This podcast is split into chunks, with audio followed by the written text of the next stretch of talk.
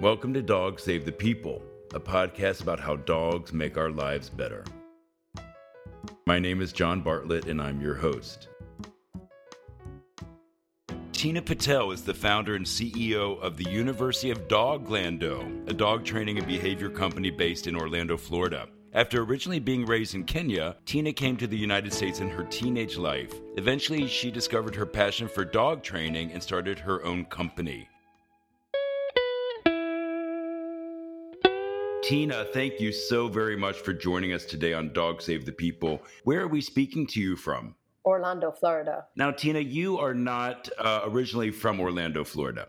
Right. Uh, I was born and raised in Kenya, East Africa. Okay. And, and where and at what point did you come to the States? Um, I moved here with my family just shy of me turning 16, so two months before I turned 16. Wow. And what was that like? At that time, um, the most horrible thing in my life. And, I'm sure. and um, a very devastating experience. Yeah. Um, it, you know, it's such a massive culture shock. Um, we had been to the United States once before when we were much younger.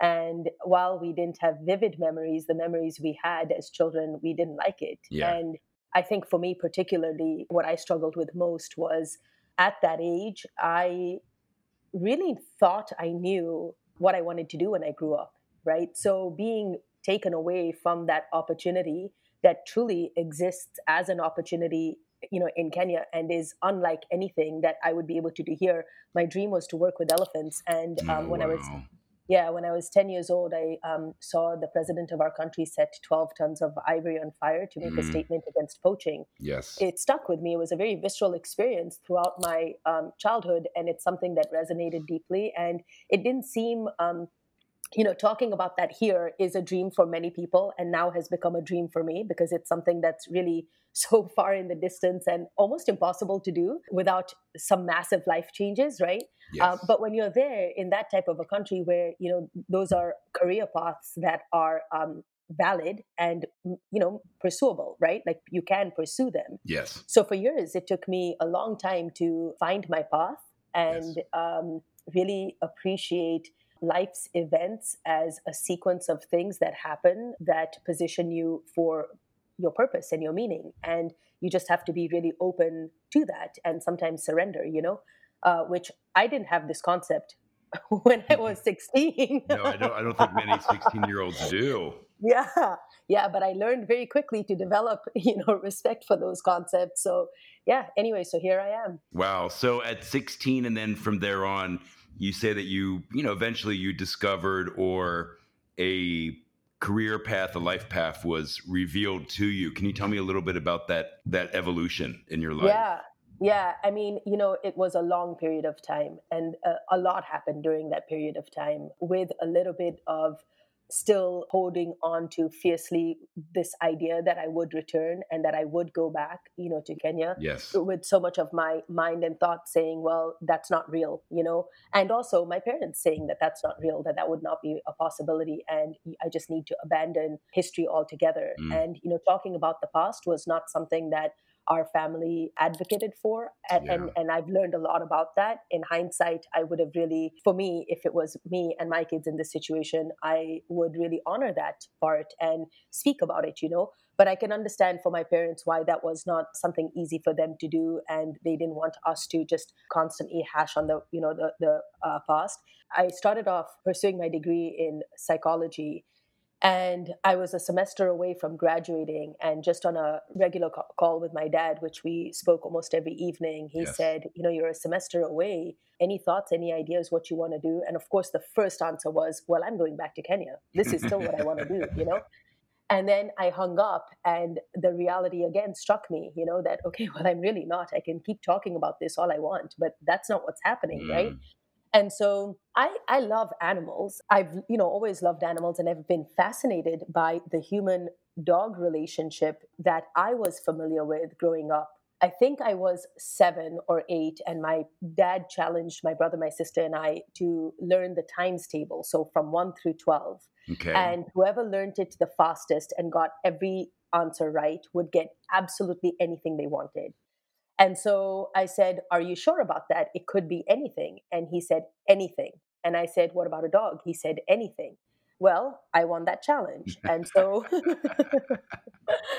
so yeah. So, um, you know, meanwhile, they knew that I it is likely that I would win this challenge. Um, you know, my brother is super smart, so it wasn't a matter of I would win it from an intelligence perspective, but I would from a motivation perspective. you know, so meanwhile, while I'm you know learning the times tables, they are researching where would we even get a dog from because there's no breeders, there are no pet shops in you know in Kenya, and only the affluent people really got dogs, and we were certainly not. We grew up, you know, my parents grew up in poverty and and even when the very early part of my childhood they were still in that position so um, all of that is very raw for me you know um, so asking for a dog was a big thing for yeah. our family and our status so they researched different places and there was this one lady in all of nairobi who had a farm and she bred jack russells and all her dogs were working dogs now you know, obviously we have no idea what that meant. And we also didn't know what a Jack Russell was. Right. But we ended up with this stinker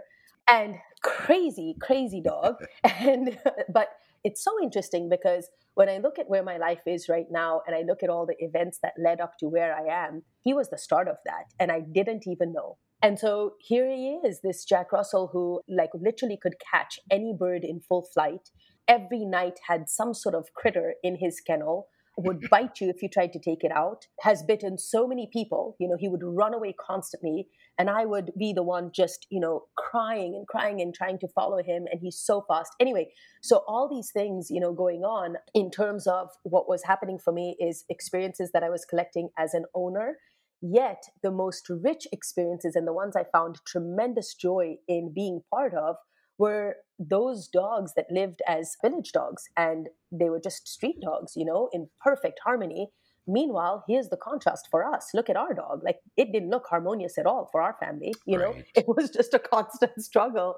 And so, um, anyway, so put that onto the mind and list of experiences. So here I am uh, graduating a semester away. And I thought when I hung up with my dad, I just typed in careers with dogs, and a whole bunch of programs related to dog trainers came up. And amongst one of them was a school in New York, and it was a six week program. So I immediately called my dad again and said, Hey, look, I found this six week program. It starts in two weeks, which would mean that I would have to delay my last semester. He's a big advocate for experience and learning through experiences and driving yourself towards a passion. He's always been a huge advocate for that. You've got to always do something you absolutely love and not spend any time doing things you don't find joy in. And so for him, it wasn't a difficult answer to say, yes, do it, you know, go. And so, yeah, I took off and went for six weeks and went into this dog training academy. And it was the, one of the craziest experiences for me during that time because it was so contradictory to what my ethical and moral beliefs about the human dog relationship were and what was actually happening in front of me. And I really didn't have the language or the thought process to actually make sense of it until way down in my journey, you know, years later. I remember the first thought was, what if dogs have evolved successfully with humans for so many thousands and thousands of years? What do we need dog trainers for? You know, right. what are they going to teach our dogs that dogs don't know already to do? Or if mm. they were given the choice to make their own decisions, what is it that they would not choose to do? It just didn't make sense to me what became so evident was the need for training and the desperation that people had stemmed from the environments that we have taken dogs away from. Yes. So they know how to be successful. They are superb and fantastic and can still be amazing as a species as well as at an individual level, but not within the environments and the context we're asking them to live with eh, live within while I was there, I also discovered this concept of doggy daycare. And, you know, I had never heard of such a thing. And I thought, this is just bizarre. You know, of course, only here we would think of these concepts, right? right? I started off on First Avenue in Manhattan and I thought, I'm just going to walk all the way I can over this Saturday and Sunday and see what I would encounter and stop at anything dog. And sure enough, that's how I found out about dog daycares. And what an experience for the people who are watching, right? And uh, uh, on their way to work and taking that moment of just, oh, look at that dog, oh, look at that dog. Meanwhile, you enter this building and these dogs are going nuts, right? Like just the stressors of constant, like people looking in and just the invasion and us having absolutely no idea of our influence on their behavior or so many different things came about for me and i'm collecting all of these experiences in terms of you know just recording it in, in terms of data.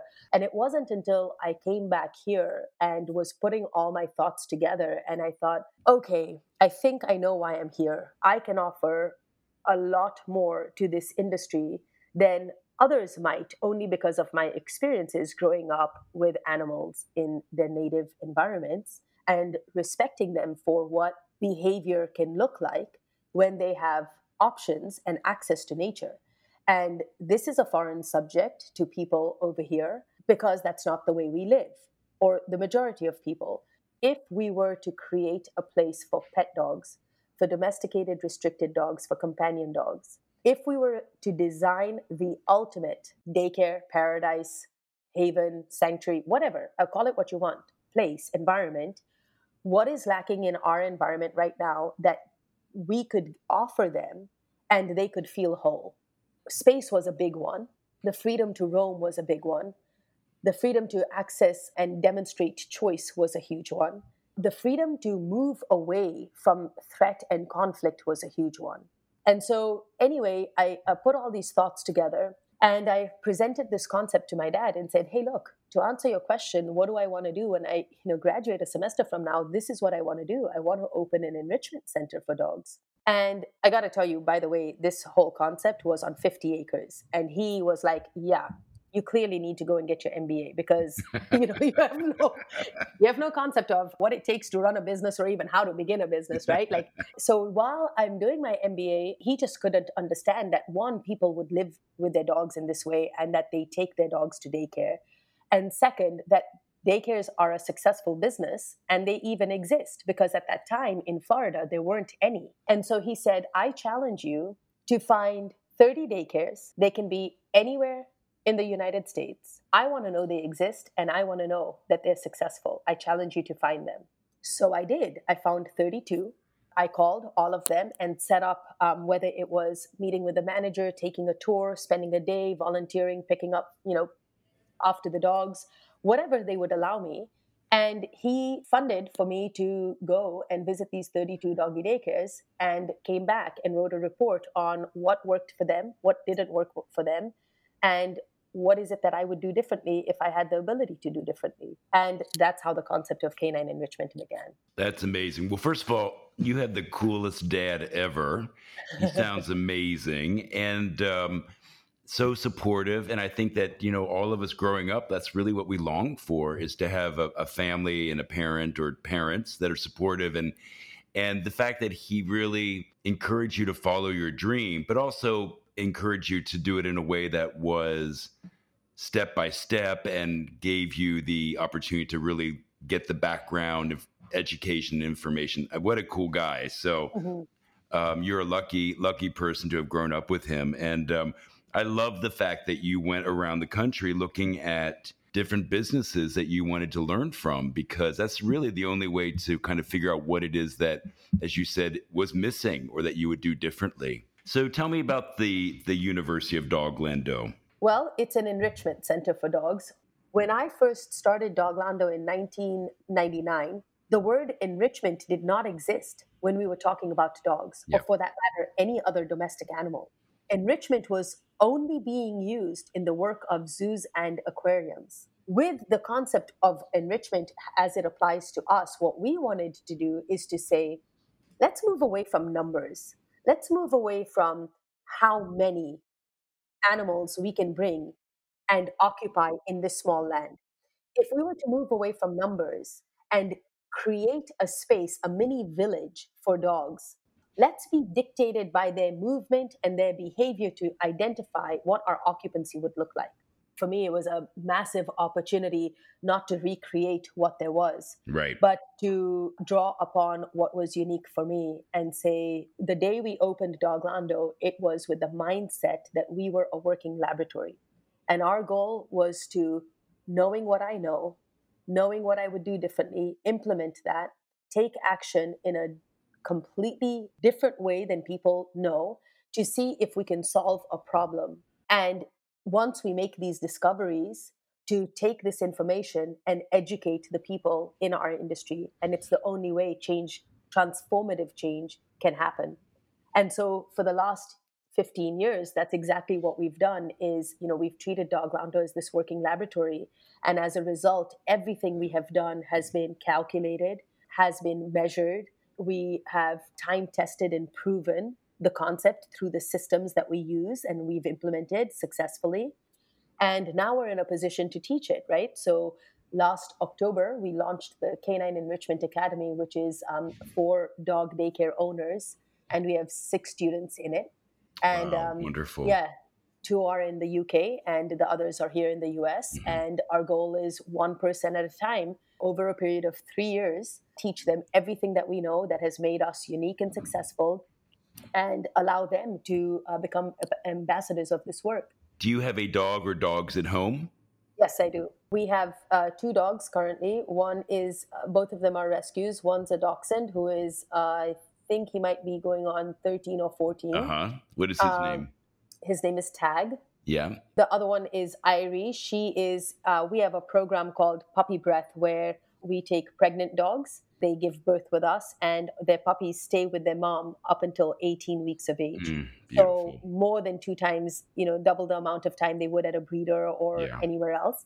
And during that time, the mom and puppies are together and we train them, we house, you know, potty train them and then introduce basic skills to them uh, before their adoption. We've been doing this project for seven years just as a pilot program to uh, see how well it works and just stopped last year to focus on fundraising. We bought the land, we have three and a half acres. Uh, that we want to build on, but now we just need um, financially the money to put up this birthing center. But anyway, the reason I go into all of that is Irie uh, was our last mom dog from that project, from that program. So she came from Puerto Rico. So, Teena, again, we can find your work at doglando.com. And do you have any other social media outlets? Yeah, we're on Facebook and Instagram. Uh, we're not the best at social media, but we're on there. Where do we find you on Instagram? Uh, Doglando, either okay. Doglando or University of Doglando. All right, beautiful. Thank you, Teena. Bye. Dog training is something that people have different philosophies on, and I always love hearing how different people integrate various ideas and experiences into their practices. I also identified with Teena's self starter initiative and wanting to fully manifest her own vision across the board. Thank you for listening to this episode of Dog Save the People, a podcast about how dogs make our lives better. This show is a production of As It Should Be, a content studio. It's made with the support of our producer and editor, Jack Summer. Special thanks to our composer and neighbor, Daniel Lampert, for creating the music for the show. You can subscribe to Dog Save the People on Apple Podcasts, Spotify, or wherever you get your podcasts. If you like the show, please leave a review or rating. You can also follow us on social media. You can also check out the Tiny Tim Rescue Fund, my foundation, at johnbartlettny.com Enjoy a walk with your dog and make it a great day for both of you.